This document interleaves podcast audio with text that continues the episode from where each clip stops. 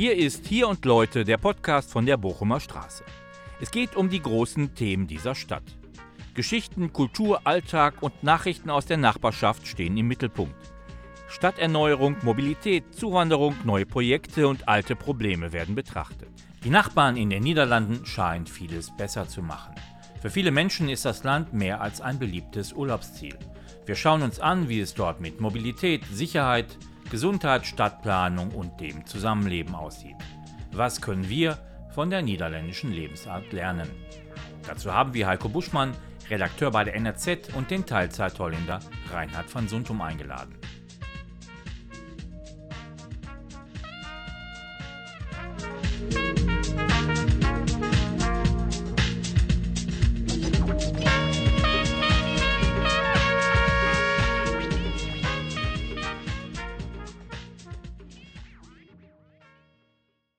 Ja, wir sind wieder in der Trinkhalle bei Hier und Leute, dem Podcast von der Bochumer Straße. Tom, du bist heute der Gastgeber. Hast du dir was vorgenommen?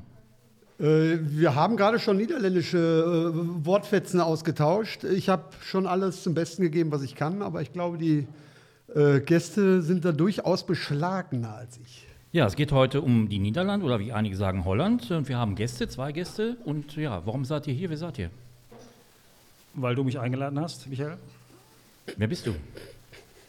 Heiko Buschmann, gebürtig aus Gelsenkirchen, immer noch wohnt in Gelsenkirchen, also der Stadt treu ergeben. Äh, bin Redakteur bei der NRZ, Neue Ruhr, Neue Rheinzeitung, ist die kleine Schwester der WAZ und ähm, durch unser Erscheinungsgebiet im westlichen Ruhrgebiet und am Niederrhein haben wir einen sehr starken Fokus auf die Niederlande. Ich bin zwar kein Reisereporter, aber in meiner Tätigkeit ähm, relativ häufig äh, im Nachbarland.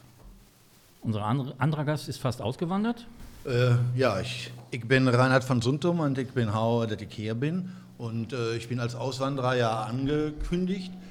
Hängt damit zusammen, ich war Lehrer bis vor 15 Monaten, glaube ich, und verbringe tatsächlich einen Großteil äh, des Jahres auch in den Niederlanden. Aber meine Familie, meine Freunde, Fortuna Unglück, die Mörtels, die Blauen, die Frauen, alle sind hier und deswegen bin ich, glaube ich, nur Teilzeit-Auswanderer.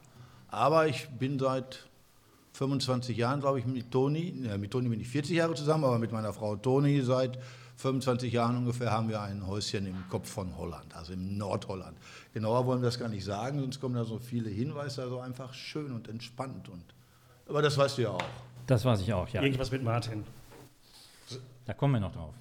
Ja, ich bin Michael Folger. Ich führe heute so ein bisschen durch die durch den Podcast, den wir produzieren. Der hat den schönen Titel von Holland lernen. Vielleicht könnt ihr gleich mal aufklären, ob das überhaupt stimmt. Holland und Niederland ist ja ein Unterschied. Ja, Holland ist eine der Provinzen. Es gibt Gelderland, Flevoland und äh, Brabant und wie die alle heißen. Und wir Deutschen oder ihr Deutschen benutzt Holland als Synonym für die Niederlande. Aber wir meinen eigentlich die Provinz nördlich von Amsterdam und das ist tatsächlich die Provinz Holland. Ich hatte mich gewundert, ob der Ungenauigkeit in deiner Ankündigung. Ja, war schlecht recherchiert wahrscheinlich. Ne? Jetzt haben ja alle, die am Tisch sind, so eine Beziehung zu den Niederlanden, zu Holland. Was ist denn das Besondere für euch, Heiko? Ähm, ich würde mal damit anfangen, äh, mit einem Begriff, der in Niederlanden, um nicht Holland zu sagen, sehr häufig benutzt wird. Das ist gesellig. Gibt es hier auch. Ne? Kann sich jeder was darunter vorstellen. Dieses Geselligsein, Zusammensein. Und ähm, das fällt mir als erstes ein, wenn ich über die Niederlande nachdenke. Ich merke das immer, wenn ich vor Ort bin, dieses Gesellige. Das bedeutet, ähm, die Niederländer haben eine ganz andere ähm, Ausgehkultur, eine ganz andere Feierkultur, eine ganz andere Kultur, ähm, den Tag zu genießen, genießen. Und ähm, das sieht man in Städten, äh, nicht nur in Amsterdam oder großen Städten, sondern auch in kleinen Dörfern. Pubs, äh, Gastrobetriebe, ähm, Kneipen, Restaurants, die sind immer voll. In der Woche, am Wochenende sowieso. Wie gesagt, nicht nur in Amsterdam und den angesagten Städten, sondern überall. Und dieses Geselligsein, dieses Ausgehen äh, mit dem Borrel am Nachmittag, äh, mit dem ähm, Dinner am Abend. Ähm, Im Winter, im Dezember, im Januar sitzen die bei zwei Grad draußen auf dem Marktplatz. Ähm, da ist zwar der Heizpilz an oder. Dicke andere Höhensonne. Ähm, ich will nicht sagen, dass das bei uns nicht passiert. Äh, die Leute sitzen auch draußen und treffen sich, ähm, aber in Niederlanden einfach, ähm, das passiert immer und überall und ähm, Das ist für mich, das ist im Grunde äh, so ein Lebensgefühl, das Leben genießen ausmacht. Da passt mal ein Einschub jetzt, den ich vorbereitet habe. Peter Alexander, äh, der, der große Song äh, Die kleine Kneipe, äh, ne, ja, deutsche Gemütlichkeit und Geselligkeit, ist im Original ein niederländisches Lied äh, von dem großen Vater Abraham seinerzeit, ne, das, das Biercafé. Ne? Also, da kann ich nur Ich dachte von Rudi Carell. Rudi Carell, Sohn aus Alkmaar, ne? ja, ja, äh, nicht mehr unter uns.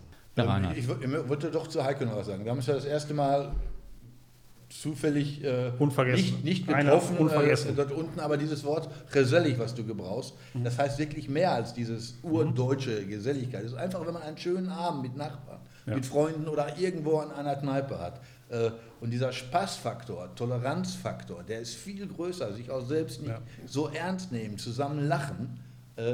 Äh, von Holland lernen heißt aber auch, äh, es gibt auch vieles, was nicht positiv ist. Ne? Wenn, wenn man so verallgemeinern schon über ein Land spricht, es gibt nicht die Holländer, die Niederländer, die, die im Norden, die Friesen schimpfen auf die äh, au- aus dem Süden, aus Kerkrade. Ja. Ähm, ich habe selbst Friesen sind nochmal eine ganz andere Nummer.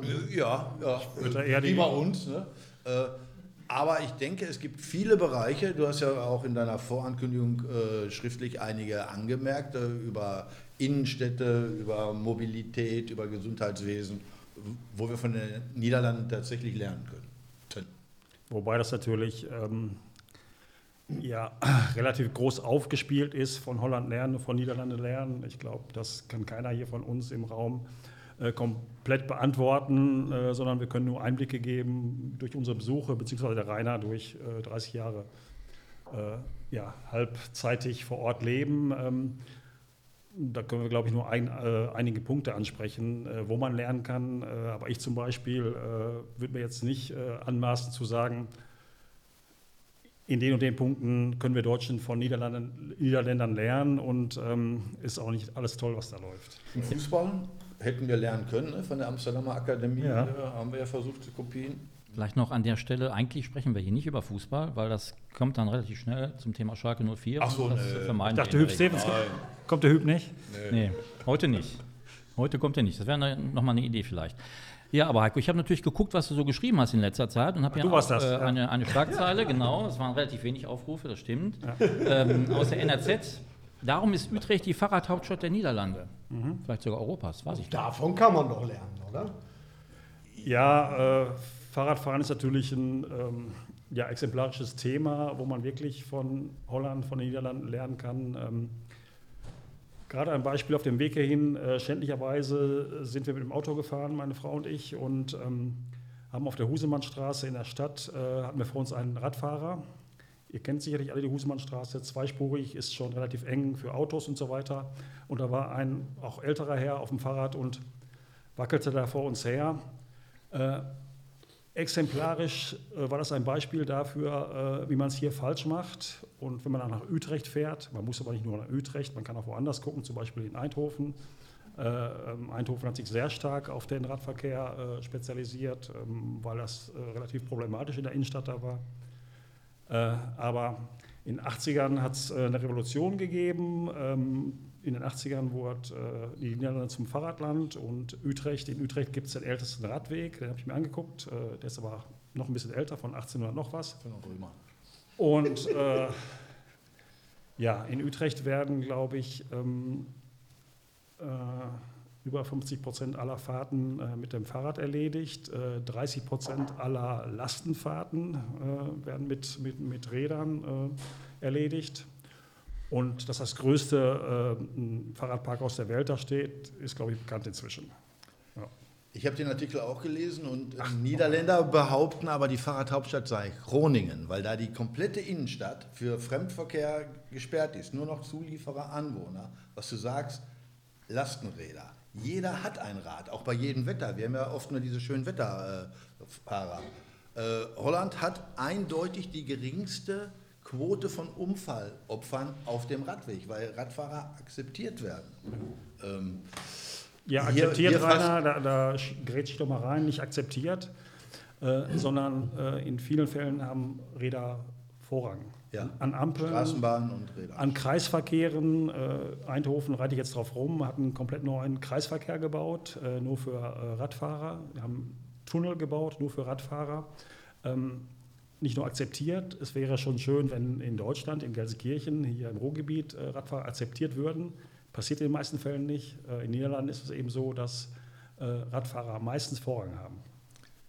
Wir hatten Besuch von drei Menschen aus Gelsenkirchen, die sind mit dem Rad von GE in den Kopf gekommen und sind quer durch Arnhem und quer durch Amsterdam und sagten, äh, wir waren auf einem Rad-Highway. Ja. Wir sind durch die Stadt gefahren, wir haben das gar nicht genießen können, weil die alle fuhren und wir mussten mitfahren. Wir haben uns so sicher gefühlt auf diesen Radwegen. Ja. Das kennt man ja auch, wenn man allein an der Küste die Dünenwege fährt. ne? Das ist einfach schön. Ja. Man fühlt sich einfach sicherer. Ja, Äh, ohne Helm sogar. Ne? Äh, Die meisten Holländer benutzen ja gar keinen Helm, ne? aus lauter Sicherheitsempfinden. Ne? Die sagen immer, das sind bestimmt die Deutschen. irgendwie, An- oder das sind Helm deutsche erkennt man Touristen. Deutsche, Ja, genau. Äh, Aber was auch wichtig ist festzuhalten, es war, es ist nicht vom Himmel gefallen. Es gab wohl Auseinandersetzungen, sehr massive auch in den 70ern, 80ern. Äh, Aber man hat dann, der Staat hat seine Verantwortung wahrgenommen und hat seine Bürger, äh, sich entschieden, seine Bürger zu schützen. Ja, auch dadurch, dass man Innenstädte für Autos nicht unerreichbar gemacht hat, aber die Parkgebühren so hoch angesetzt hat. In Amsterdam, wenn du Die sind hast- empfindlich, die ja, Parkgebühren. ja, kannst du ganz locker 70 Euro am Tag. Wir haben mittlerweile zwei oder drei äh, Vizen-Stalling, also unterirdisch mit Rolltreppe nach unten, in der Nähe des Hauptbahnhofs oder in der Nähe vom Flohmarkt, umsonst. Riesen, nicht so groß wie, wie dein, äh, riesengroß, aber Gehört mir, 1000 Rainer, 1000 das gehört mir nicht. ja, wäre auch umsonst, wäre ja trotzdem schön. Ne? Äh, ist doch hier unvorstellbar. Micha kämpft seit langer Zeit für ein, für, sagen wir, für, für 20 eine Unterstelle und da baut man dann eben eins für 2000. Oder bockt sich da reinzufahren, das ist fast irgendwie Achterbahnmäßig. er? In Utrecht 40.000 Räder. 40.000. Ja. Ja, ich meine, man kann die, die Kreuzungen diagonal kreuzen und es gibt auch so Gimmicks, irgendwie Steigungen werden irgendwie äh, ne, architektonisch äh, eingebunden. Äh, ich finde doch, dass man davon lernen kann. Äh, Ja, ja, in dem Punkt auf jeden Fall. Also ich wollte gerade nur sagen, dass man nicht in allen Punkten Nein, von Niederlanden lernen kann, sondern das geht auch wechselseitig. Äh, noch ein Beispiel zum Radfahren. Ähm, was man nicht glaubt, dass Kinder, Schülerinnen und Schüler ähm, in Niederlanden E-Bikes haben. Ähm, die haben teilweise einen längeren Weg zur Schule äh, von den Dörfern ähm, und die fragen ihre Eltern, Papa, Mama, ich möchte auch ein E-Bike haben, weil die, das ist ja kein Freizeitverkehr, sondern die fahren jeden Tag, fahren die morgens zur Schule, teilweise 10, 15 Kilometer bei Wind und Wetter, das ist halt ne, schon mal stürmisch und äh, haben E-Bikes. Also auch das zum Thema Wertschätzung gegenüber äh, dieser Fahrradkultur.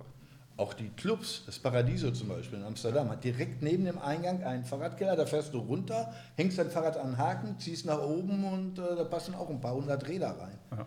Äh, perfekt. Ja. Wir wollen nicht verschweigen, dass auch in Gelsenkirchen ein bisschen was passiert. Ich weiß gar nicht, ob ihr das wisst. Wir sitzen hier auch in der ersten Fahrradzone der Stadt. Ja, habe ich gelesen. Ja. Das ist halt. Äh, Ich sehe nur kein Fahrrad. na, es fahren nicht so viele Fahrrad, aber es sind jetzt rings, rings ums Quartier ein paar Schilder aufgestellt. Ein blaues Schild mit einem Fahrrad drauf. Michael, hier passiert ein bisschen Stückwerk. Äh, Es wird hier was gemacht, da was gema- gemacht. Ückendorf ist ähm, vielleicht vorbildlich, kann sein, finde ich schön. Äh, Aber du kennst die Diskussion in Bur, äh, Bur City. ähm, Der blaue Streifen, der inzwischen äh, ja so blau-weiß ist, ne? also passend zur Schalke, aber da werden unschuldige Radfahrerinnen und Radfahrer umgemäht von, äh, von Autofahrern, äh, denen es dann nicht breit genug ist. Ähm, das ist einfach, das ist eine Schande. Das ist echt traurig. Ja. Ich meine, es ist ja auch ein gutes Beispiel. Man sieht ja auch, wenn man in den Niederlanden unterwegs ist und die Fahrradfahrer beobachtet, äh, das hatte ich, glaube ich, letztes Mal auch schon mal angemerkt, dann kann man erkennen, wenn es Leute aus Deutschland sind, dann tragen die einen Helm. Die Niederländer tragen keinen Helm. Ja, Was würde ich nicht pauschal sagen, aber äh, prozentual erkennt man schon eher die Deutschen an dem, an dem Helm. Wenn wir vielleicht noch mal ein bisschen Und an den, Sa- an den Sandalen. ja, auf den, auf den an den Sandalen. Fahrrad. Und Krampfader. Und den Socken in den Sandalen, Entschuldigung, ich war nicht komplett. Ja. ja, ich glaube, wir haben heute wirklich gute Gäste. Also ich könnte mir gleich auch ein Getränk holen, wahrscheinlich. Ja, wir haben niederländisches Bier natürlich da. Habt ihr? Trappistenbier und von der Jopen Brauerei, ja, ja. Wir wollten auch ein bisschen über Getränke sprechen heute, genau. Was ist mit niederländischem Bier? sind wir total richtig. Wolltest du was zum niederländischen Bier sagen? Äh, ja, auch da kann man lernen. Äh, konnte man vor allen Dingen lernen in der Vergangenheit. Äh, meilenweit, Jahre, wenn nicht Jahrzehnte voraus, was die Bierkultur und die, die, die äh, kreative Braukultur angeht. Okay, bei den Industriebieren hat man immer gesagt, da ist Aspirin schon drin, ne? bei Grolsch oder Heineken, ja. aber bei den kleinen Bieren, ja. kleineren Brauereien, äh, stimmt natürlich. Äh, absolut. Ne? Es gibt sogar eine Trappistenbrauerei noch in, in Holland, die La, La Trappe. Und und Jopen ist äh, wirklich einer der Vorreiter irgendwie. Die sind auch wunderschön gelegen, irgendwie in einer alten Kirche. Äh, ein, ein, Traum. ne? Machen nur tolle Sachen. Äh, wo fährst du immerhin nach Texel? Nö, ich bin eigentlich da, wo der Baron, das ist ja ein Spitzname auch immer ist, in der Nähe von Alkmaar an der Küste. Da sind wir meistens. Okay. Also Texelbier gibt es auch. Texel, genau, hat auch, äh, teilweise zum Beispiel die Texelbrauerei macht äh, Dortmunder Export, brauchen die. Was? Ja? Was? Ja. Texelwitte. Das ist einfach mal ein Bierstil, der hier verloren geht im Ruhrgebiet, ne? weil, weil alle meinen, sie müssen sauerländisches äh, Industriebier saufen. Äh, äh, aber der Holländer weiß, wie es geht. Oder der Niederländer weiß, wie Braukultur geht. Bevor das große Loblied auf die Texelbrauerei und die Braukunst singt, äh, gehört zu Heineken. Äh, das es gibt sicherlich eine kleine Brauerei auf Texel, die äh, nicht zu. Es gibt vier Brauereien, die größte, Wein, die bekannte, die, Weintrinker, die, die Texels, äh, gehört zu Heineken inzwischen. Ähm. Äh, ja, da melde ich meine Zweifel an. Doch, also das wenn, stimmt. Wenn, dann ist es InBev. Ne? Äh, Ach. Aber das, ja, jedenfalls äh, können wir uns, glaube ich, darauf einigen. Äh, die, die, die gute Biere mittlerweile. Braukultur ja. ist dort wir sind ja öfter auf Sendung. Ich würde sagen, wir schieben da mal einen Faktencheck nach an dem Punkt. Oh ja. Das können wir tun. Ja, vielleicht noch, wir sind ja ein bisschen beim gastronomischen Thema. Also Bier, genau, das ist äh, ganz positiv. Was ist denn mit, sonst mit gastronomischen Angeboten? Was ist mit der niederländischen Küche? Könnt ihr da auch was zu sagen? Ja, kann ich. Ähm, das Klischee vom, äh, von der Frikandel aus der Wand, ähm, das gibt es alles noch. Äh, in den Städten sieht man überall, ne, wir aus dem Ruhrgebiet sind ja so doof, fahren immer nach Venlo. Äh, da gibt es natürlich diese äh, Febo. Febo. Venlo. Febo heißt, Febo. Die, heißt die Kette mit den Automaten. Ja, genau. Und äh, wie gesagt, Pommes oder Frikandel aus der Wand gibt es noch. Ähm, aber ähm, um die niederländische Küche zu beschreiben, ähm, springt man da viel zu kurz, äh, weil äh, es gibt fantastische Restaurants, äh, sicherlich gleichwertig ähm, was es hier zu essen gibt. Mit hier meine ich überall in Deutschland. Äh, und die niederländische Küche, wie gesagt, Pommes, Frikandel, Bitterballen, ähm, das ist ein Klischee, das ist Fast Food und äh, das spiegelt vielleicht ein Prozent der Küche wieder. Mhm. Auch das kann man gut oder weniger gut machen. Ne? Das, ja. ja. ja. Ich habe vor 40 Jahren Niederländisch studieren müssen während des Studiums. Ähm, und da hieß es dann, die klassische niederländische Küche kennt zwei Gerichte, also neben Haring, das ist Kip mit Apfelmus, also Huhn mit Apfelmus, klingt schon von der Mischung nicht sehr gut. Das andere ist Stamppot, also ein, ein, ein, ein, ein Eintopf, wo alles gestampft wird. Heute muss man, oder nicht heute, seit einigen Jahren kann man fairerweise sagen, äh, durch die Ex-Kolonien hat man äh, auch eine Bevölkerungsschicht, die eine andere Küche brachte und man hat einfach gelernt. Man hat aus allen Ländern ein bisschen was geguckt. Du kannst äh, äh, französisch, spanische Küche, griechische, in normalen niederländischen Restaurants so auch äh, bekommen, mit wechselnder Qualität. Aber viele müssen sich wirklich nicht verstecken. Wo sagst, okay, der Preis ist dann oft, dass man schluckt, aber das ist in Holland eh so ein Reflex, wenn du irgendwas siehst, wo du sagst, oh, oh. Das ist ja, Warnung äh, für, die, für, für, diejenigen, die da hinfahren und lecker essen gehen möchten. Ähm, wie der Reinhard sagt, äh, ich würde sagen, 30, 40 Prozent locker draufschlagen äh, gegenüber den Preisen, die man von hier kennt. Ist echt auch einfache Gerichte, ähm, nichts Tolles. Eine Pizza kostet locker 15, 16 Euro. Ja. Äh, und gut essen gehen, da ist man mit 30, 40 Euro pro Person dabei. Ein bisschen Fisch, äh, ja. du, da kann ich mir ist zu Hause ein Aquarium verkaufen. Aber echt teuer. Ja. Aber ein Strandbesuch ohne Kibbeling Nein, natürlich auch ein ne? Ja, finde ich schon.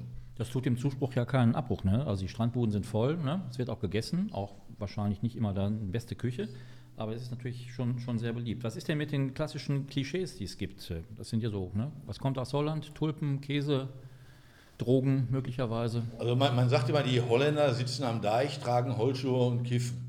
Also ich kann bestätigen, Die tragen keine Holzschuhe.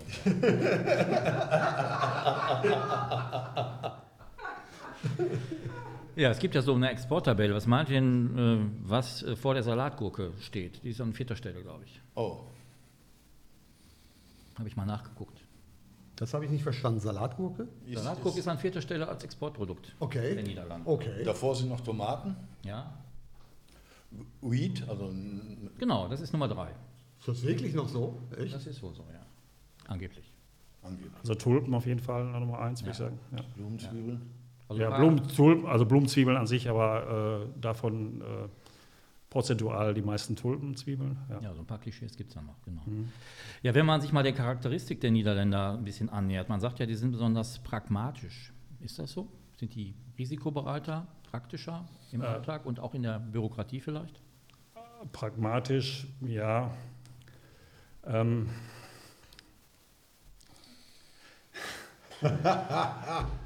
Pragmatisch würden die Niederländer uns äh, nennen, uns Deutsche. Also effizient, praktisch, äh, pünktlich, gut organisiert. Das sind alles Attribute. Da würde ich sagen, das ist auch ein pragmatischer Umgang mit Dingen. Ähm, aus meiner Erfahrung, äh, pragmatisch trifft es eigentlich eher so, wenn man die Niederländer als alte Kaufleute äh, äh, beurteilt. Ähm, dadurch ist das Land reich geworden vor fast 500 Jahren, äh, ne? dadurch, dass halt die Länder auf die Weltmeere geschippert sind und äh, Länder ausgebeutet aus haben. Indien Nelken und Pfeffer und so weiter äh, Gewürze gekauft haben. Dadurch ist das Land so unfassbar reich geworden. Und das merkt man auch heute noch. Äh, die Niederländer, so nett wie die sind, alle wollen dir was verkaufen ähm, und ähm, darin sind die gut. So, so nett wie die sind, offen, sofort duzen, wir sagen mal bei, bei Klischees oder Charakteristika, äh, duzen, ähm, kumpelig, dabei aber auch ein bisschen oberflächlich, finde ich. Also das Kumpelige ist, ähm, ja, man kommt schnell ins Gespräch, aber dann nicht in die Tiefe, muss ja auch nicht sein. Ein bisschen oberflächlich, aber dieses Pragmatische ist, ähm, ich würde es nicht so bezeichnen. Ich hätte es bis vor ein paar Wochen doch so gemacht. Okay. Aber ich hatte verschiedene. ist passiert? Also, äh, ähm, also das, das eine, was Heiko sagt, stimmt natürlich. Ne? Äh, Sehr wirtschaftsorientiert, gute Kaufleute. Mir hat jemand gesagt, wir machen am liebsten mit euch deutschen Geschäfte. Sag ich, warum? Ihr handelt nicht viel und zahlt sofort. Ich habe zwei Erlebnisse gehabt, wo ich auf die holländische Bürokratie, wo ich immer dachte, die existiert gar nicht. Und ein Freund hat mir schon gesagt, äh, du kannst niemals einen Container mieten in Holland, wenn du nicht ein holländisches Bankkonto hast. Trotz EU geht es nicht. Du kriegst nicht das Vierer-Sparticket für die Bahn, um nach Amsterdam zu fahren, wenn du keine holländische Bank. Ich hätte ein ganz anderes Problem, einen Roller gekauft, einen gebrauchten, wollte den ummelden. Ein Heidenproblem, weil ich habe ja einen deutschen Ausweis. Äh, Das geht nicht, du brauchst einen niederländischen Ausweis. Dann wollte ich eine Bescheinigung haben, dass du, ja, du zahlst viel Steuern und und und, du existierst, aber das ist so, als wenn du mit deinem Zelt hier bist. Ich habe immer gesagt, fuck you und andere ähm, Wörter, die ich neu gelernt habe, holländische, äh, sofort eingesetzt und die trafen dann auch zu. Äh, letztendlich habe ich den hier angemeldet und äh, alles ging. Das nächste war, unsere Schildkröte ist weggelaufen. Die ist ein, das ist ein Ausbrecherkönig, die läuft regelmäßig weg, aber wir kriegen die meistens wieder. Es war die sechs Tage weg. Und plötzlich erfahre ich, die sitzt in irgendeinem Tierheim. Gibt so eine Meldestelle, Tierambulanz, alles super, ich habe eine Nummer. War das Tier nebenan? Nee, war in Alkmaar, also 25 Kilometer weg. Äh, ich wollte die sehen, ich wollte die nur sehen. Nee, das gerade nicht. Sag ich, wie, wie das gerade nicht, das ist meine. Nee, das, das ist nicht von dir aus. Sag ich, jawohl, ich habe die Meldenummer. Nee, das ist nicht. Sag ich, ey, 5, 4, ey, nee, das ist nicht von. Aber, äh, ein bisschen eher gesagt, Mierenneuker, das heißt, äh, sind da alle Erwa- äh, Ameisenficker. Also, fehlt, äh, äh, nur weil mein Nachbar, ein sehr äh, netter, hilfsbereiter, der, der sagte dann, äh, hey, ich telefoniere auch mal, ich bin ein Leimer, also Leimer ist ein Schleimer, und der hat dann so lange da rumgeschleimt, bis wir hinfahren konnten, äh, Schildkröte erkannt, wiederbekommen, 30 Euro für das Schildkrötentaxi, super. Aber dieser Aufwand, äh, ich habe für einen Moment gedacht, ich wandere aus nach äh, Belgien. Südbelgien. Michael, was du meinst, vielleicht mit pragmatisch oder nicht du, äh, sondern was mit pragmatisch gemeint ist, äh, vielleicht in Richtung äh, Dienstleistungen, Bürokratie. Ähm, da finde ich, äh, das ist auch ein schönes Beispiel, äh, um zu zeigen, wie wir doch von den Niederländern oder Holländern lernen können, äh, wenn man mal in ein Rathaus geht. Äh, ähm, Okay. das ist in Deutschland, in Gelsenkirchen, in anderen Städten irgendwie so der Vorhof zur Hölle, finde ich. Äh, man trifft da auf Leute, die einfach keinen Bock haben, dein Anliegen zu bearbeiten. Ähm, zumal es ja schon gar nicht online geht. Ne? Also gelsenkirchen.de habt ihr mal versucht, einen Termin zu kriegen für äh, neuen Perso oder irgendeine Dienstleistung. Ähm, wenn überhaupt, dann in drei Monaten, aber eigentlich nicht verfügbar. Äh, wenn man einen Termin kriegt und auf, aufs Amt geht, trifft man dort auf Leute, die ähm, ja, ich will nicht verallgemeinern, es gibt auch nette Leute, aber bei manchen schlägt dir der blanke Hass entgegen oder, oder zumindest voll. Das ist immerhin eine Reaktion. ja, genau. Vollkommen, vollkommene Ablehnung. Ähm, ich war auf einer Reise im äh, Arnheim Sevener. Ich war in Sevener in einem Gebäude. Ähm, da war die Behörde, war das Amt untergebracht. Das war also nicht ein reines äh, Amtsgebäude wie Hans Sachshaus oder so oder Rathaus Bur, sondern äh, das war ein Gebäude, das wurde auch eben von der Stadtgemeinde genutzt. Du kommst da rein, äh, eine ganz offene, freundliche Atmosphäre, am Empfang freundliche Menschen. Äh, ich wollte ja da nichts, sondern war da verabredet äh, wegen einer anderen Geschichte, aber ich, ich wollte ja da kein, ähm, sagen wir, eine Behördendienstleistung äh, ähm, äh, annehmen und ähm, zwei Meter weiter ist eine Kaffeebude. Ähm, ganz freundlich, man kann sich erstmal hinsetzen, Kaffee trinken, man kommt ins Gespräch, man wird willkommen geheißen. Darauf wollte ich hinaus. Wieder ein bisschen rumgeschwafelt, aber willkommen heißen, das ist nicht, was ich mit einer deutschen Behörde äh, in Verbindung bringe. Und in den Niederlanden habe ich das sofort erlebt. Also nicht nur in Sevener, ich sage jetzt nicht mal, das war ein Beispiel, sondern es gibt mehrere. Und ähm, das ist einfach schön, weil so soll Dienstleistung sein. Der Begriff Dienstleistung äh, impliziert das ja schon. So. Ich, ich, nehme Teil zurück, Heike. Du, du hast recht. Wir, wir, hatten damals vom Steuerberater einen Tipp gekriegt, besorgt euch eine SOVI, eine Sozialversicherungsnummer. Die helfen dir. Ja. Sag ich, wie? Ach, ja. ruf den nächsten Ort nach der Grenze an. Wenn du, wenn du in dein Haus fährst, ich rufe da an, die sagen, ja, brauchst du, hm, hm, schick mir was zu, kostet aber 6 Euro. Sag ich, ja, wann kann ich ihn haben? Ja, wann fährst du lang? Freitag. Ja, wann willst du kommen? Um 11? Ja, ja alles klar ganz nett, ganz freundlich angeklopft. Ach ja, wir warten schon hier. Äh, vielen Dank, viel Spaß. Jetzt können Sie in den Niederlanden arbeiten. Ja. Äh, wollten wir gar nicht, aber das war Bürgernähe gelebt. Bürgernähe, perfekt. Und das ist eben ja. auch pragmatisch, was du gerade sagtest, weil ich so ein bisschen äh, abgelehnt hatte als Begriff. Aber ähm, was Dienstleistung angeht, wirklich sehr fortschrittlich, äh, bürgernah entgegenkommt und ähm, eben auch Module, die zur Verfügung gestellt werden, also Bürokratie. Das geht alles online und so weiter. Und ähm, in 20 Jahren sind wir auch so weit. Warum machen die das besser? Äh, eine meiner Thesen ist, sie waren schon immer weltoffener. Ja, allein dadurch, dass das Land ja so klein ist, ja vergleichbar mit Nordrhein-Westfalen, Einwohnerzahl, Fläche, ja. und dass keine Filme zum Beispiel äh, oder ganz wenig Filme übersetzt werden. Ja. Deswegen sprechen auch junge Menschen relativ gut Deutsch, besser Englisch als der Durchschnitt hier, ja. weil die gucken Filme im Original und damit ja. äh, kommen auch Einflüsse aus anderen Ländern ganz anders rüber. Ja. Und die Holländer reisen gerne, jetzt nicht nur dieses Vorteil mit dem Wohnwagen, sondern du triffst überall äh, Holländer und die schleppen, die machen genau das, was vielleicht jetzt hier Thema ist, von anderen Ländern lernen, was mhm. Positives mit nach Hause bringen. Mhm. Sei es Methadonfreigabe äh, oder 433-System, mhm. um bist ja beim Fußball, ja. Nee, das ist Handball.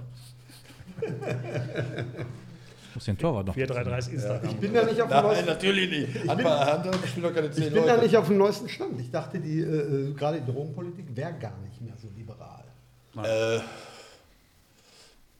also mit Liberalität müssen wir sowieso mal irgendwie den Scheinwerfer ja, draufhalten, ja. da auch wo es weh tut. Ne? Es ist natürlich äh, man war auch früher äh, rechtspopulistisch offen und ja, ne, ja, äh, Gewalt, äh, immer noch, immer noch. Terroranschläge ne, ja, haben den Staat empfindlich getroffen.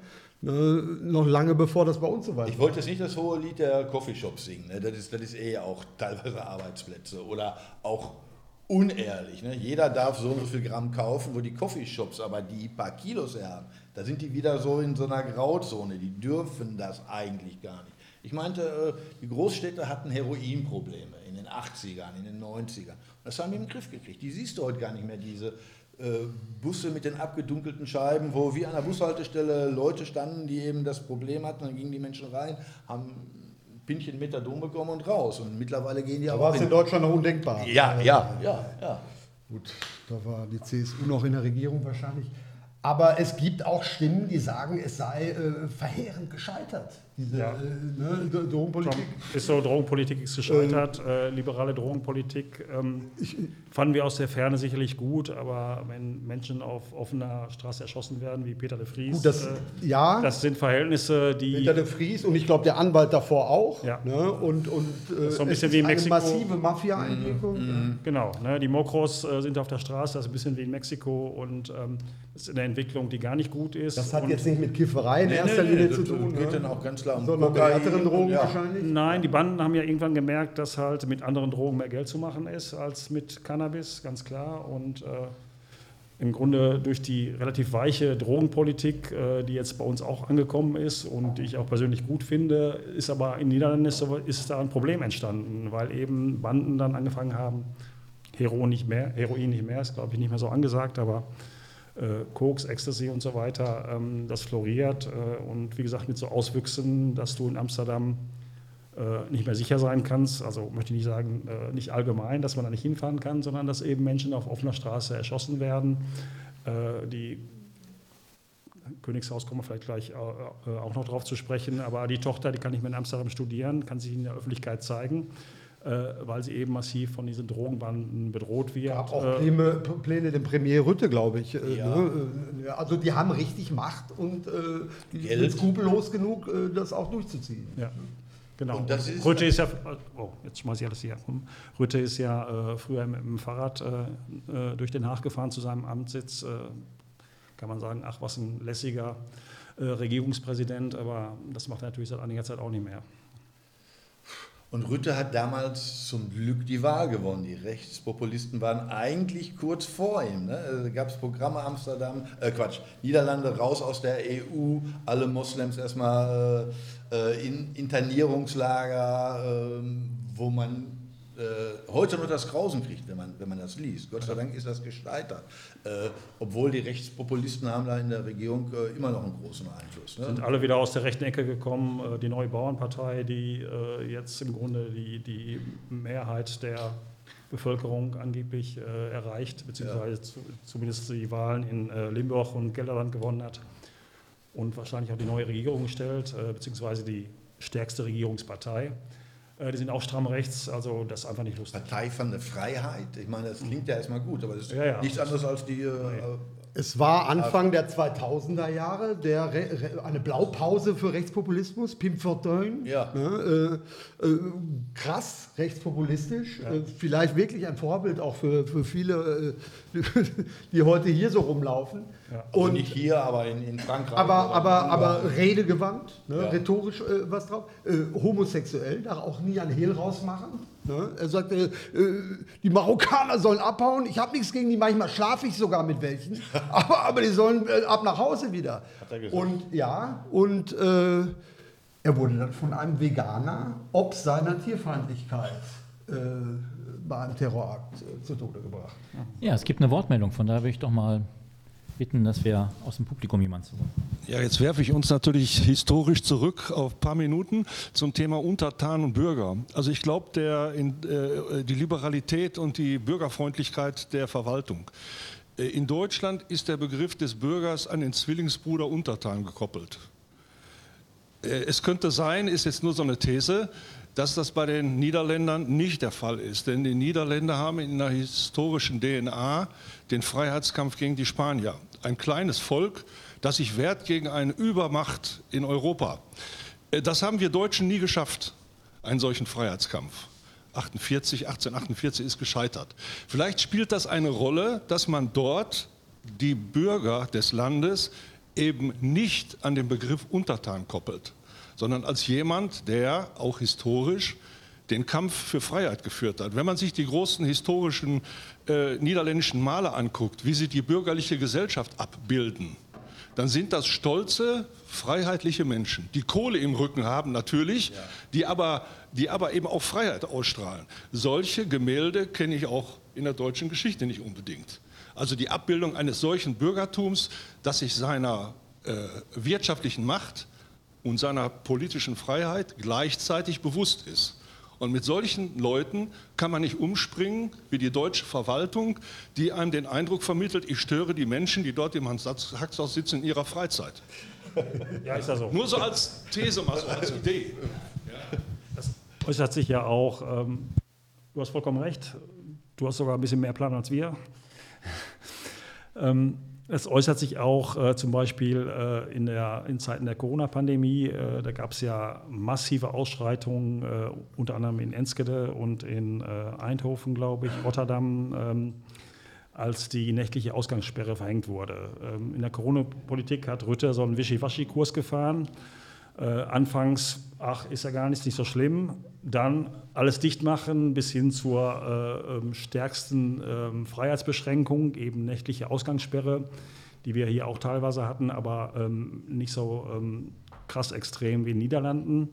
Und da sind die Leute auf die Straße gegangen. Ähm, die Leute sind nicht gewohnt, ähm, dass von oben was bestimmt wird. So, ne? Die Regierung, das wird nicht einfach so hingenommen wird hier auch nicht einfach so hingenommen in Deutschland, das will ich gar nicht sagen, aber der Protest ist da sehr viel stärker und sehr viel äh, schneller gewalttätig. Ähm, ähnlich in Frankreich vielleicht. In Wobei die Statistik ein bisschen für die deutsche und gegen die niederländische äh, Corona-Politik so. Du habe ich so gelesen. Tote betreffend. Ja, überhaupt die Zahlen irgendwie. Also es ist, glaube ich, äh, allgemeiner Konsens, dass die Deutschen ein bisschen besser durchgekommen sind. Ja. Als die Öffnungen waren, waren übrigens bei in den, in den Biercafés auch natürlich irgendwie, die waren voll mit Deutschen, die da gesessen haben. Ja, das meinte ich ja. Ne? Also, Ja. wie gesagt, Rütte hat da so einen Zickzackkurs gefahren, der äh, wenig nachvollziehbar war. Und ähm, wie gesagt, von erst ist egal, wir machen so weiter. Wir möchten als, als Staat, als Volk nichts bestimmen. Das kommt nicht gut an bei den Bürgerinnen und Bürgern. Bis hin zu äh, eben den schwersten Maßnahmen. 21 bis 5 Uhr darf niemand auf der Straße sein. Das war wenig nachvollziehbar. Also, Ja. ne, Da war der deutsche Mittelweg bis hin zu strengeren Maßnahmen war eigentlich für uns nachvollziehbar, finde ich.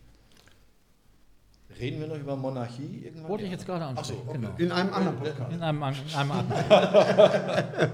Weil das Thema ist ja schon mal kurz angesprochen worden. Das ist ja eine liberale Gesellschaft, so kommt es zumindest rüber. Jetzt haben die allerdings auch ein Königshaus, was natürlich vielleicht nicht ganz so zusammenpasst. In Deutschland gibt es ja auch viele Menschen, die gerne wieder einen König haben. Die kommen dann allerdings eher aus einer anderen Ecke, gesehen, meistens aus einer rechten Ecke.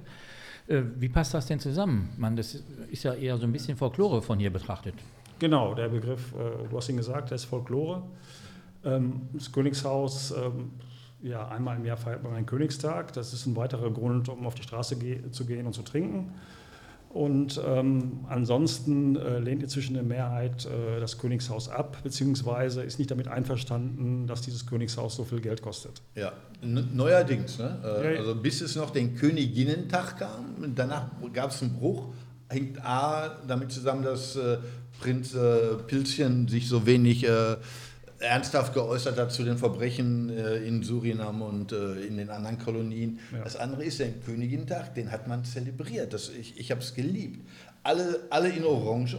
Äh, Flohmärkte, Bands, äh, jeder konnte machen, was er wollte. Das war ein Zeichen von Freiheit. Und was Bernd vorhin mit den Bürgern sagte, das resultiert natürlich aus dem Befreiungskampf gegen die Spanier. Da kommt das auch, äh, das Haus von Oranje, ne, deswegen auch Oranje Boven, die, die, die, die Fahne. Ähm, die Nation, äh, ja, und da habe ich äh, fast Streit gehabt mit meinem besten Freund, ist ein Amsterdamer, und dann sage ich, hör doch mal, was die singen. Die singen immer Hand aufs Herz und, dann, und irgendwann mal setzen die aus und der Text ist dann, Wilhelm von Oranien bin ich von deutschem Blut. Und das, mein Freund, das ist ein Übersetzungsfehler, das steht da nicht. Ja, der, Das, das leugnen die. der dann. preußische Stamm. Ne? Ja, Genau, das, deswegen sind wir auch die, nicht nur die Moffen, sondern auch die, die, die Prussen. also das, das äh, Ich dachte, das wissen, wissen alle Niederländer. ja, äh, es gab eine große Verehrung für das Könighaus, aber das endete mit dem Tod von, wie, wie sie, Beatrix oder ich bin die Beatrice? Nee. Ähm, Wobei, wie du sagst, ist, man hat gefeiert. Es gab Ja. Konzerte, es gab Flohmärkte. Ja. Man hat jetzt nicht besonders seine Königs- oder, oder seine äh, Treue zur. zur aber, aber die Kosten, die äh, diese königliche Familie mit allem, mit ihren Schlössern, mit dem Taschengeld, mit dem Sicherheitsdienst, äh, da steht in keinem regelrecht äh, nachweisbaren Zusammenhang mit dem, was die wirklich reinbringen. klar nehmen die äh, Aufgaben wahr. Würde ich für den Kurs auch machen. Du bist in Rente, glaube ich. Bisschen oder? mehr als Mindestlohn. Ja, du hast jetzt die deutsche Verbindung schon angesprochen im Königshaus, aber es gibt natürlich auch eine deutsch-niederländische Geschichte, die nicht so erfreulich war im Zweiten Weltkrieg. Und danach gab es natürlich auch viele Ressentiments gegenüber den Deutschen. Ist davon noch was zu spüren heute oder hat sich das so geändert, dass man sagen kann, dass man sich eher schätzt? Das ist generationsbedingt. Die Älteren, die noch äh, ja, Nachkriegsgeneration bzw. Zeit zurück aus dem Krieg gibt es ja kaum noch äh, wenige, aber die Älteren, pff, da kann man schon noch auf Ressentiments stoßen, äh, dass sie dir nicht um den Hals fallen, wenn die hören, du bist Deutscher. Ähm, das habe ich schon erlebt. Ähm, und äh, bei den Jüngeren, also nachfolgenden Generationen, ähm, da merkt man das nicht. Also da sind wir halt, äh, wir sind die Nachbarn, wir sind willkommen, äh, ob im Urlaub oder. Ich fühle mich bei den Jüngeren jetzt einfach mal angesprochen. Das ist, äh, wir waren immer schon, äh, äh, meine Familie war immer schon, weil, weil eine Schwester in einem Kloster in, äh, in den Niederlanden war, schon immer nach Holland gefahren. Und ich kenne das aus, aus Erzählungen, als ich noch nicht dabei war oder als ich ein kleines Kind war. Da gab es harte Re- Ressentiments. Da wurden Spiegel abgetreten und so weiter. Äh, alles nicht besonders verwunderlich, aber das war eben so. Äh, in meiner Generation muss ich sagen, das ist. Also- es hat sich in Luft aufgelöst. ältere Menschen sagten, da war ich aber Jugendlicher, dein Opa hat im Krieg mein Fahrrad geklaut. Ja, ja. Ist man, ist man sprachlos, ne? aber äh, wenn man, äh, die Niederländer, die hatten auch Nazis und haben zusammengearbeitet. Äh, 50.000 Freiwillige in der Waffen-SS. Äh, Ne? muss man, Das darf ist, äh, vergessen. ja. Ich, hatte, ich hatte ein anderes Erlebnis, das Dorf Petten ist ein kleines Dorf zwischen Camperdoin und äh, da, wo, wo wir hocken. Das ist in den letzten 500 Jahren, glaube ich, viermal zerstört worden. Dreimal von einer Sturmflut, total zerstört. Und äh, beim vierten Mal von den Nazis, weil die dachten, wenn, Atlantik- wenn die Atlantiklandung geschieht, könnte das auch da geschehen, war ein Riesenstrand. Äh, also war das Dorf im Weg für die äh, Geschossbahn. Da hat man eben das Dorf zum vierten Mal platt gemacht. Und wenn man da heute ist und äh, jeder, ich versuche immer Holländisch zu sprechen und jeder antwortet auch und sagt, hey, du kannst doch mit mir ein bisschen Deutsch reden. "Ja, Das möchte ich eigentlich gar nicht, aber äh, kaum spürbar, kaum spürbar, oder? Ja, also. Nein. Ich war vor zwei Wochen in der Provinz Drenthe, da ist das äh, Camp Westerbork.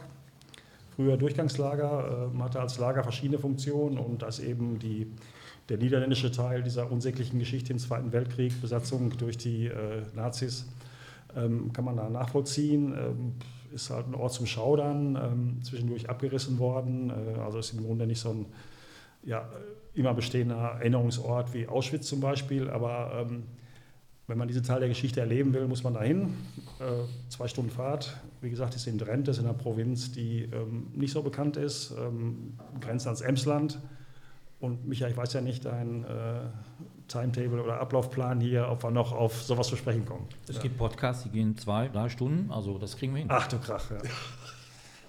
Nein, keine Angst, also wir machen nicht ganz Ja. so lang. Ja, also, 90 Minuten sind immer so unsere Ja, Grenze. Reicht, reicht auch. Naja, genau.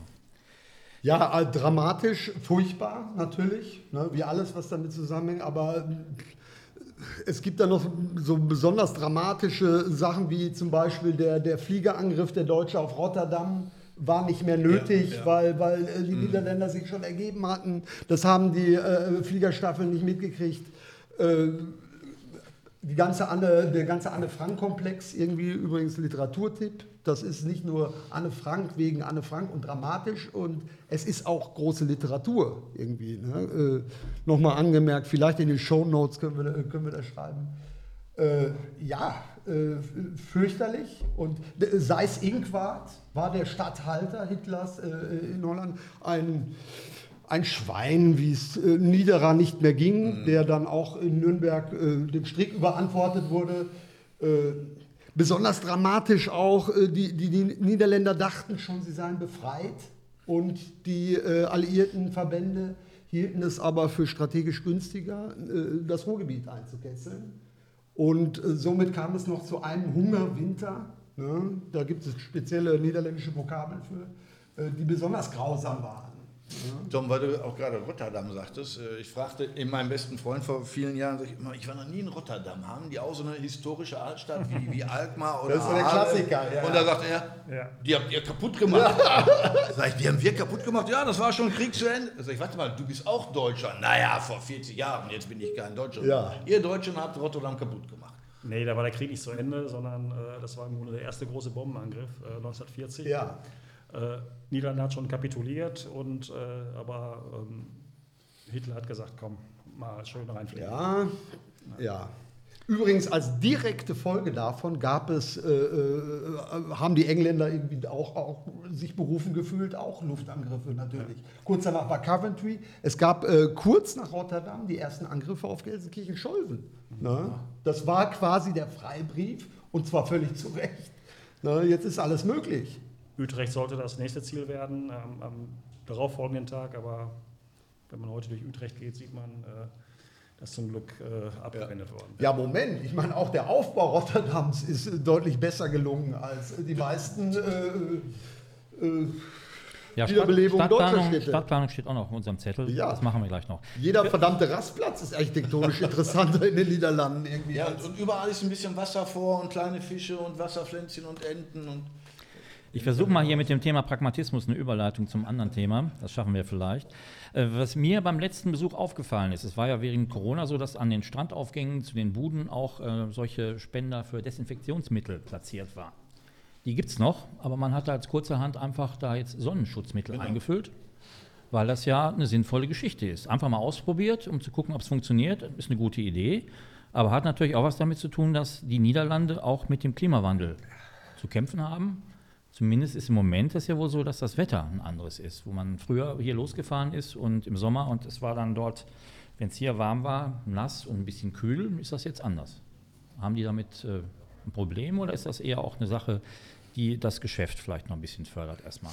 Also das mit der Sonnenmilch stimmt natürlich. Das, man fing in Schulen an, auch in, auf vielen Schulhöfen stehen die Spender. In Kalanzog, wenn man die große Treppe hochgeht, äh, steht einer. Kostenlos Sonnenmilch, weil man hat natürlich Angst vor Hautkrebs. Die Ozoneinstrahlung war ist wohl auch den Zahlen geschuldet. Äh, ne? Das andere- Hautkrebsraten auch hochgegangen. Das andere ist natürlich, die Niederlande heißen ja nicht umsonst Niederlande. Der Großteil liegt eben unter Meeresniveau.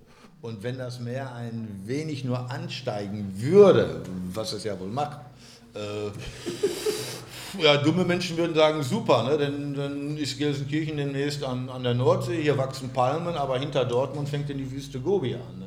D- Das ist Realität. Und die Holländer haben das rechtzeitig erkannt. Du kennst das auch bei Petten, äh, Sandträgensee. Da hat man einen Deich damals errichtet vor äh, in den 40er, 50er Jahren aus Kopfsteinpflaster. Das sah eklig aus. Da war ein Deich, da endete das Meer und es gab keinen Strand, nichts. Irgendwann mal fingen die an, ein Projekt zu starten. Ach, den Deich lassen wir stehen, wir drängen das Meer einfach zurück. Da habe ich jemanden gefragt, wie drängt man das Meer zurück? Ja, nicht viel, vielleicht 300, 400 Meter. Aha. Ja, wir pumpen hinten Sand raus. Das haben die über Jahre gemacht. Das ist heute eine künstliche Dünenlandschaft. Wer das nicht weiß, von Pette nach Kemperdorn, glaube ich, sieben Kilometer. Man hat zusätzlichen Strand, ohne dass da ein Fluss mündet, dass da ein, ein, ein, ein Ort ist, äh, wo du sieben Kilometer am Strand lang wandern kannst. Und wer das nicht weiß, jetzt in den drei, vier Jahren sind die Dünen bewachsen, man hat die gut bepflanzt. Der alte Deich liegt im Hintergrund, die alte Strandbude liegt im Landesinneren mehr oder weniger.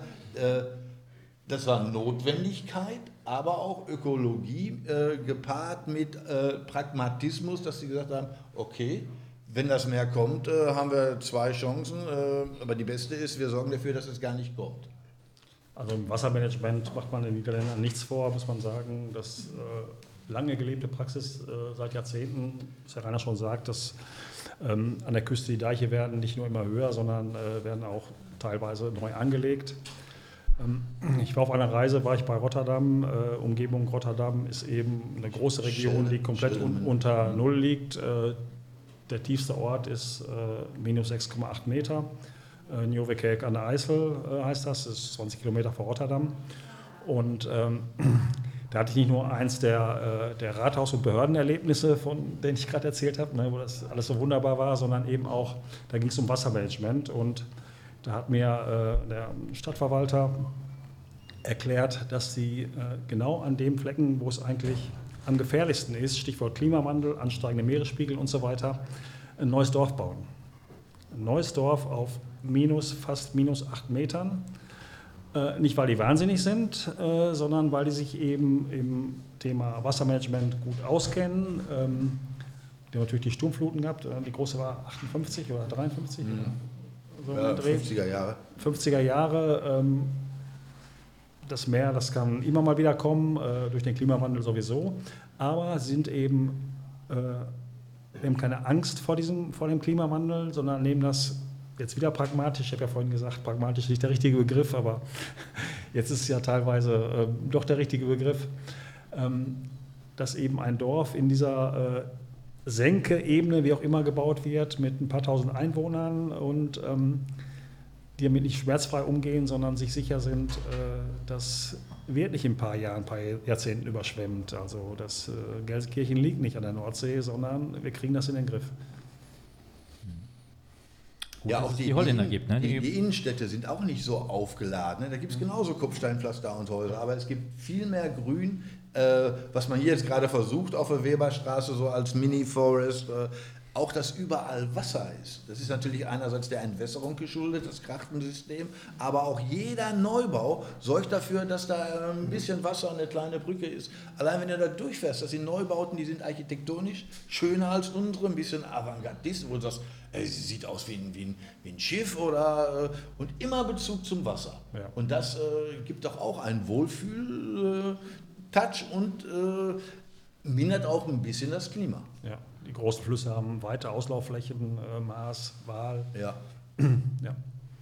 Ja, ich habe hier nochmal ein Bild, ähm, das halte ich mal hoch, das ist äh, auch äh, sehr anschaulich, denke ich. Das ist Utrecht 1980 und 2022, das könnt ihr auch mal vielleicht sehen. Das spiegelt das, glaube ich, ganz gut wider, wie man das verändert hat. Das heißt also, die Verbindung zum Wasser führt auch dazu, dass es bei der Stadtentwicklung vielleicht etwas besser läuft. Ja, das ist Katar Katharinensinger. Mhm. Genau, und Heiko, du hast da okay. auch was zu geschrieben. Ne? Ich hatte mhm. das auch nochmal rausgesucht. Ähm, da ging es auch wieder um Utrecht als ja. Äh, Möglichkeit, äh, wie man Stadtentwicklung anders machen kann. Was haben die anders gemacht? Ja, da fällt mir eher Rotterdam ein. Wir waren schon bei dem Thema, können gleich gerne über Utrecht sprechen, äh, aber Stadtentwicklung finde ich exemplarisch, muss man nach Rotterdam schauen. Ähm, Rotterdam war in den 80er, 90er Jahren das Drecksloch der Niederlande oder da darf man Holland sagen, weil Rotterdam liegt in Südholland. Äh, Besonders das Hafenviertel, glaube ich, war. Hafenviertel runtergekommen, ne? Drogenkriminalität, hässlich, Drecksloch sage ich bewusst, äh, nicht um jetzt irgendwie Rotterdam zu diskreditieren, sondern das war so. Das war kein Wohlfühlort, sondern runtergekommen. Äh, und wenn ich jetzt ähm, Stadtentwicklung im Ruhrgebiet, äh, besonders in Gelsenkirchen, weil wir hier leben, äh, mir anschaue, äh, da kann man wirklich von Holland lernen, von Rotterdam lernen, weil die Stadt war kaputt, äh, im Zweiten Weltkrieg komplett zerstört worden, ähm, ab den äh, Mitte der 40er Jahre langsam aufgebaut, aufgebaut worden, aber dann hat irgendwann die, das Stadtparlament entschieden, wir nehmen Geld in die Hand, und zwar massiv Geld in die Hand, seit den späten 90ern, eher Anfang der 2000er Jahre und äh, modernisieren äh, Rotterdam, bauen Rotterdam vielleicht sogar nochmal neu auf. Nicht komplett natürlich, aber was da in den letzten 20, 25 Jahren entstanden ist, ähm, das ist unfassbar. Ich finde, Rotterdam ist die spannendste Stadt überhaupt äh, in den Niederlanden, vielleicht sogar in Europa. Und äh, wer noch nicht da war, ähm, fahrt hin. Äh, alle, nur beipflichten. Alle, alle kennen Amsterdam. Amsterdam. Alle kennen Amsterdam, das, das liebliche, historische äh, Holland, Niederlande, Utrecht, Haarlem, die ganzen Städte. Fahrt nach Rotterdam, guckt euch an, was da passiert ist. Das ist unfassbar. Allein die Markthalle ist ein Hintergrund. Die Markthalle, äh, ähm, das Depot, äh, Bollmanns von Beuningen, äh, die, die, Dachterrassen, da, da, wird halt nicht ein, ein, ein, Dach begrünt, sondern das ist ein Park, der zieht sich über einen Wohnkomplex mehrere hundert Meter lang. Da ist ein, ein Park im Grunde auf Häusern entstanden. Ähm, auf Parkhäusern, wo da so Beton, Betonklötze stehen, auch kleine äh, Häuschen bauen mit Zwischengärten, äh, ja. wo du denkst, so eine simple Idee. Ja. Da ist Fläche. Äh, aber anders genutzt, mit Kreativität und ein bisschen Wahnsinn. Ne? Wer hier auch. Kommen Sie vom Dach runter. Das Hafenviertel mit den äh, Hochhäusern, also Rotterdam ist ja auch, die, die, die Skyline von Rotterdam ist ja auch bekannt, ne? Erasmusbrücke und das Hafenviertel mit äh, den, den äh, Hafengebäuden hier von Norman Foster und Rem Koolhaas, ne, also von renommiertesten Architekten der Welt entworfen. Ähm, daran sieht man allein, was Rotterdam vorhatte, ne, dass man echt große Onkels in der Architektur dahin holt und sagt, mach fertig. So, ne, du hast 10 Milliarden Euro oder so, bau bitte was Schönes und es ist fantastisch, echt. Jetzt hast du gerade gesagt, 20, 25 Jahre haben die was gemacht. Mhm. Ist ja oft so, dass Politiker in der Regel über vier Jahre nachdenken. Das mhm. heißt, bis zur nächsten Wahl. Und dann sind solche Projekte natürlich schwierig. Ist das in Holland anders? Ich meine, die sind auch darauf angewiesen, dass sie gewählt werden. Haben die eine langfristige Strategie oder sind die halt äh, so aufgestellt, dass sie sich mit den Bürgern stärker austauschen müssen, dass es da mehr Beteiligungsprozesse möglicherweise gibt? Oder auch, wir hatten das ja mit den Bürgern, das ist ja auch nochmal angesprochen worden, die sich da einbringen und vielleicht auch selbstbewusst einbringen? Alles, was du gesagt hast, äh, stimmt alles. Äh, vor allen Dingen das bürgerliche Engagement. Also da finden, die Bürger werden einbezogen, es finden Umfragen statt. äh, was hättet ihr gerne, was könnt ihr euch vorstellen? Ähm, ähm, die, die Bundespolitik, also Den Haag, ähm, mischt sich ins, ins Städtebau eigentlich nicht so stark ein. Wir haben ja auch nichts verloren, die können vielleicht Gelder geben, aber ansonsten lassen die Städte machen, weil die es gut machen. Äh, natürlich gibt es EU-Gelder, die da helfen und ähm, ja, ansonsten ist es eigentlich wichtig, mal anzufangen, äh, eine Vorgabe zu machen, ein gutes Projekt zu starten, das alle überzeugt. Und der Rest kommt dann schon. Ja. Das könnte hier auch passieren. Es gibt Bürgerbeteiligung, es gibt vielleicht auch mehr Geschmack und auch mehr Mut, weniger Regeln. Ne? Und man versucht natürlich so Häuserzahlen nachzubauen, aber wenn dazwischen was ganz Schräges steht, wird keiner sagen, ey, so ein verrostetes Dach will ich nicht. Meine Schwägerin hat mir heute noch was gesagt. Es kommt auch ein anderes Gefühl in den Innenstädten auf. Du läufst durch und Leute, die keinen Garten haben, haben neben dem Eingangsbereich vier, fünf große Blumentöpfe. Da wachsen Stockrosen und und und. Da wird keiner auf die Idee kommen, da seinen Abfall reinzupfeffern, den umzutreten, sondern äh, das ist schon fast kitschige Idylle, aber respektiert von allen, weil äh, es gibt ein an, anderes Straßenbild. Du ja. gehst durch eine Straße, da steht kein Baum, aber da stehen Dutzende von diesen Töpfen und du sagst, ach, guck mal, das ist ja fast ein ja. Motiv. Total schön. Ähm, Bahnhöfe, Stadtentwicklung, da wollte ich noch was zu den Bahnhöfen sagen. Äh, wo in Deutschland ist ein Bahnhof ein Wohlfühlort, wo die Leute gerne hingehen, sich hinsetzen, statt schnell rein in die Halle, ab in den Zug, weg. So. Und in äh, Niederlanden, es gibt natürlich die Vorzeigebahnhöfe. Arnhem hat angefangen, hat mehrere äh, Architekturpreise gewonnen oder Designpreise. Äh, Utrecht hat jetzt nachgezogen, Rotterdam Zentral, das sind, so, sind natürlich auch drei große wichtige Städte. Die haben fantastische Bahnhöfe, die beispielhaft sind. Aber das meine ich gar nicht. Da ist so viel Geld reingesteckt worden, das haben wir hier vielleicht gar nicht, besonders im Ruhrgebiet. Aber jede kleine Stadt hat einen sauberen Bahnhof, einen sauberen Bahnsteig, ein nettes Café oder ein Kiosk, wo man gerne reingeht, sich hinsetzt, wenn der Zug kommt. Der kommt sogar pünktlich. Also, ähm, aber wenn man eine Viertelstunde früher da ist und auf den Zug warten muss und einen Kaffee trinken möchte, dann gibt es da einen guten Barista-Café am Bahnhof von kleines Örtchen, Zevener, was weiß ich. Und ähm, Gelsenkirchen, der Bahnhof, ist nicht besonders schön, aber das ist nicht der schlimmste. Ich fahre oft von Oberhausen, beziehungsweise steige in Oberhausen um, äh, um eben in die Niederlande zu fahren, weil die Verbindung Oberhausen äh, über Niederrhein äh, nach, nach Arnheim, Utrecht und Amsterdam ist sehr gut. Äh, da fährt man halt diese Richtung und wenn man in Oberhausen einsteigt und in Arnheim aussteigt, da, man denkt, man ist in einer anderen Welt wirklich. Das ist unfassbar traurig. Auch, auch was du sagst, das fällt sofort auf. Ja. Abfall. Abfalleimer sind dazu da, dass man Abfall da reinschmeißt und nicht irgendwo. Äh, und das zieht sich von den Bahnhöfen in die Innenstädte. Die Strände in den 70ern, das war unmöglich. Äh, Handschuhe von den Arbeitern, von den, von den Schiffen oder äh, heute, äh, ich freue mich schon, wenn ich eine Plastikflasche finde und die mitnehmen kann und sage, eine gute Tat, ist für mein Karma, fürs nächste Leben. Kein Pfand, aber ist eine gute Tat. Äh, kannst du ja so einen Utahs-Workshop dann machen und dann ja, der Plastikflasche ja, dann irgendwie ja. so einen Schlüsselanhänger bauen oder so. Also was ich meine, wirklich, nee, das, das war, äh, ist kein Scherz. Also ist vielleicht lustig erzählt, aber äh, das passiert wirklich. Ne? Und ähm, also mal in den Bahnhöfen umschauen, ähm, das sind Wohlfühlorte wirklich. Und ähm, das verbinde ich nicht mit äh, Bahnhöfen in Deutschland. Also da, da, geht man wirklich gerne hin und bleibt mal. Es gibt Shops, äh, man kann da einkaufen.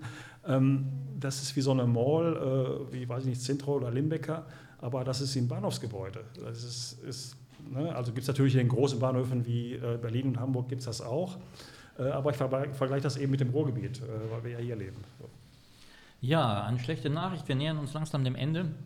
Jetzt schaue ich nochmal ins Publikum. Habt ihr noch ein Stichwort, eine Frage, ein Thema? Sonst würde ich von meiner Liste noch eins vielleicht ansprechen. Scheint nicht der Fall zu sein. Ich habe hier noch einen Punkt stehen, das passt eigentlich zu dem, was wir auch bisher besprochen haben, dass äh, es da ganz schön zu leben ist in den Niederlanden, dass es ganz, viele Sachen ganz gut laufen. Hier steht noch das Thema Gesundheit. Habt ihr denn dazu was zu sagen? Wie ist das mit der Gesundheit, mit dem Gesundheitssystem? Also in den niederländischen Krankenhäusern ist angeblich dieser Krankenhaus, heißt der Keim oder Virus? Äh, keine Ahnung. Die verschiedensten Keime äh, äh, unbekannt, marginal. Unbekannt, weil man da einfach äh, andere Vorsorge trifft. Übrigens die ganze Verwandtschaft, von der ich eben erzählt habe, die auch immer, sagen wir mal, kritisch auch ob der Erfahrungen irgendwie eingestellt waren, die sagen jetzt in den letzten Jahren, seitdem das mit den Keimen raus ist, das ist ja großartig, ne? das müssen wir genauso machen. Und ja, wahrscheinlich haben sie recht. Es ist äh, zehnmal höher, ja, die ernsthaften Infektionen. Ja, das ist, äh, ich habe da ein Interview mit einem, einem äh, Universitätsprofessor gelesen, der sagt, ja, wir haben hier 30 Fälle, bei einer ähnlich großen Einzugsgebiet in Deutschland sind es 300. Zum Thema, Kranken Achso, Entschuldigung. Nee, nee. Zum Thema Krankenhaus erzähle ich mal eine Anekdote. Der Rainer hat mir das okay gegeben. Ähm, ist über 20 Jahre her, war der erste Urlaub mit unserer kleinen Tochter geworden. Äh, wir waren in dem Ort, in dem äh, Rainer und Claudi auch ihr Häuschen haben. Äh, ich bin nachts aus dem Bett gefallen, nicht weil ich besoffen war, sondern. Beim Sex? Auch nicht beim Sex. Ach so, hast du aber. Haben wir dir erzählt, ne? Sondern äh, wir hatten so einen billigen Bungalow, es waren Etagenbetten. Mein Sohn ist aus dem Bett gefallen, er hat unten äh, ähm, geschlafen und ich bin oben aus dem Bett gefallen mit der Lippe auf den Stuhl geknallt. Das ganze, das ganze Zimmer äh, war blutüberströmt. So konnte ich aber nicht sehen. Hat meine Frau dann gesehen. Und ist dann auf, dem, äh, auf diesem ähm, Bungalowpark rumgelaufen, um Hilfe zu holen. Und war dann bei Rainer und seinen Kumpels. So habt ihr euch kennengelernt? Ja, das war zwei Uhr oder drei Uhr. Das war, das war schon früh. War nachts. Äh, die, Rainer und die Kumpels haben jetzt gute Tipps gegeben, fahrt nach Alkmaar ins Krankenhaus, waren aber jetzt nicht dazu in der Lage, ähm, also von uns konnte keiner fahren. uns dahin zu fahren. Aha! Und dann sind wir nachts ins Krankenhaus gekommen, äh, Lippe ist genäht worden, es waren nette Ärzte da und so weiter, es war alles in Ordnung, es war sauber, ich habe mir keinen Keim angefangen. Ähm, ähm, ja, das war so ein Krankenhauserlebnis. Insgesamt zum Gesundheitswesen in Niederlanden kann ich nicht so viel sagen. Ich glaube, das ist genauso gut wie unser. Äh, genauso gut. Ja. Also ich, ich war noch nicht im Krankenhaus. Es ist deutlich günstiger, habe ich sagen. Gelesen. Du hast ja schon mal. Ja. Äh, aber mir fällt zum Beispiel auf, äh, äh, Alkohol, der stärker ist als Bier oder Wein, bekommt man nicht mehr äh, in den Supermärkten. Man muss immer raus und in eine extra Schnapsabteilung. Mittlerweile ist das sogar mit Zigaretten so. Andererseits kann ich, äh, und das ist das einzige Lebensmittel oder das einzige Gut, was mir spontan einfällt, was in den Niederlanden tatsächlich noch billiger ist als in Deutschland, das ist Medizin, weil da eine geringere Steuer drauf ist. Ja. Du kriegst Paracetamol, ich meine jetzt keine Reklame, für 49 Cent bei aber Jumbo, Aldi, weiß der Teufel was. Ja, auch in so. Apotheken halt. Ibuprofen oder so in der Apotheke kaufen kostet 3 Euro noch was. Ist ja, günstig. Ja. ja. In, in, äh, in jedem Supermarkt findest du Abteilungen mit Kopfschmerzmitteln, äh, was natürlich auch äh, dazu verleitet, eher was zu kaufen und äh, einzuwerfen. Äh. Gut, es ist auf jeden Fall deutlich teurer in Deutschland. Ich habe die Zahlen nicht im Kopf, aber ich denke mal, Deutschland liegt so bei, bei 15 Prozent des Bruttoinlandsprodukts während Holland bei 10 Prozent liegt. Ja, damit wären wir eigentlich am Ende. Am Ende machen wir nochmal folgendes Spielchen. So wünscht ihr was. Das heißt, äh, unser Thema ist ja von Holland lernen. Das heißt, ihr könnt euch jetzt äh, eine Sache vielleicht mal überlegen, was ihr euch wünschen würdet, was wir denn davon uns abschauen können für Deutschland, für Gelsenkirchen. Ja, ich habe schon ein paar Sachen genannt. Äh, Radverkehr, Bahnhof, ähm, Rathaus. Besser machen alles bitte. Es gibt also doch ein paar Punkte. Den Mut zu freundlichen Innenstädten. Wenn man an kleine Orte denkt, du kennst Schagen, das, sind, das ist, ist, ist, ist, ein größeres Dorf, eine Kirche, rundherum Kneipen, Restaurants, voll, dass ich immer denke, der Durchschnittsholländer muss 7000 netto verdienen. Die Kneipen sind voll, die Rauskur, äh, Rausgehkultur ist, ist eine andere. Leute sind viel eher bereit, sich mit Freunden zu treffen und draußen zu sitzen. Dann fast wieder beim Anfang. Gesellig, gesellig sein. Ja. Und das betrifft halt nicht nur die Hotspots, sondern das in jedem kleinen Dörfchen. Ja. Ne? Also Landflucht gibt es ja in Deutschland. Äh, es gibt Dörfer, die aussterben. Äh, da lebt keiner mehr. Zumindest hat da keiner mehr Spaß. Äh, und in den Niederlanden 500 Einwohnerdorf. Da gibt es ein vernünftiges Restaurant, eine Kneipe, vielleicht sogar ein Hotel und die Leute sitzen da.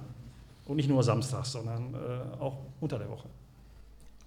Tom. Äh, ja, äh, hinfahren, mit der Kultur beschäftigen, äh, wie gesagt, äh, Literatur lesen. Leon de Winter fällt mir dabei ein, ein, ein sensationeller äh, politisch nicht immer ganz astreiner Autor. äh, ich komme ja hier aus, äh, vom alten Schiffshiebewerk, Datteln-Waltrop. Das Ekel von Datteln hat mich seinerzeit geprägt. Irgendwie, ne? Mit, äh, ja, das Ekel von Datteln, das ist tatsächlich. Äh, Meinst du Manni Breukmann? Nix mal, ja, Manni Breukmann kommt übrigens auch aus Datteln. Nichts gegen Datteln hier. Äh, jedenfalls an der westfriesischen Insel, wo der Mord passiert. Wunderbares Buch, große Literatur. ein Riesenspaß. Äh, ja. ja. Ja, ich wünsche mir auch was. Ich wünsche mir ein holländisches Rathaus. Das fände ich super. Das ist ein holländisches Rathaus? Ja, ein freundliches In der Rathaus. Art eines. Ja, natürlich. Das fände ich eine gute Sache für Gelsenkirchen. Aber ich glaube, da müssen wir noch ein bisschen warten. Ja, ich fand, ihr wart tolle Gäste. Hat super Spaß gemacht. Das fand ich auch. Vielen Danke Dank. für die Einladung. und bis dann. Tschüss. Wann fangen wir an?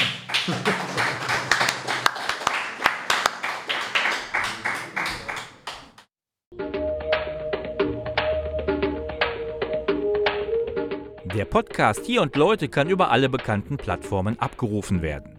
Weitere Informationen und Hintergründe zu den Beiträgen gibt es auf der Internetseite Emscher Glück auf!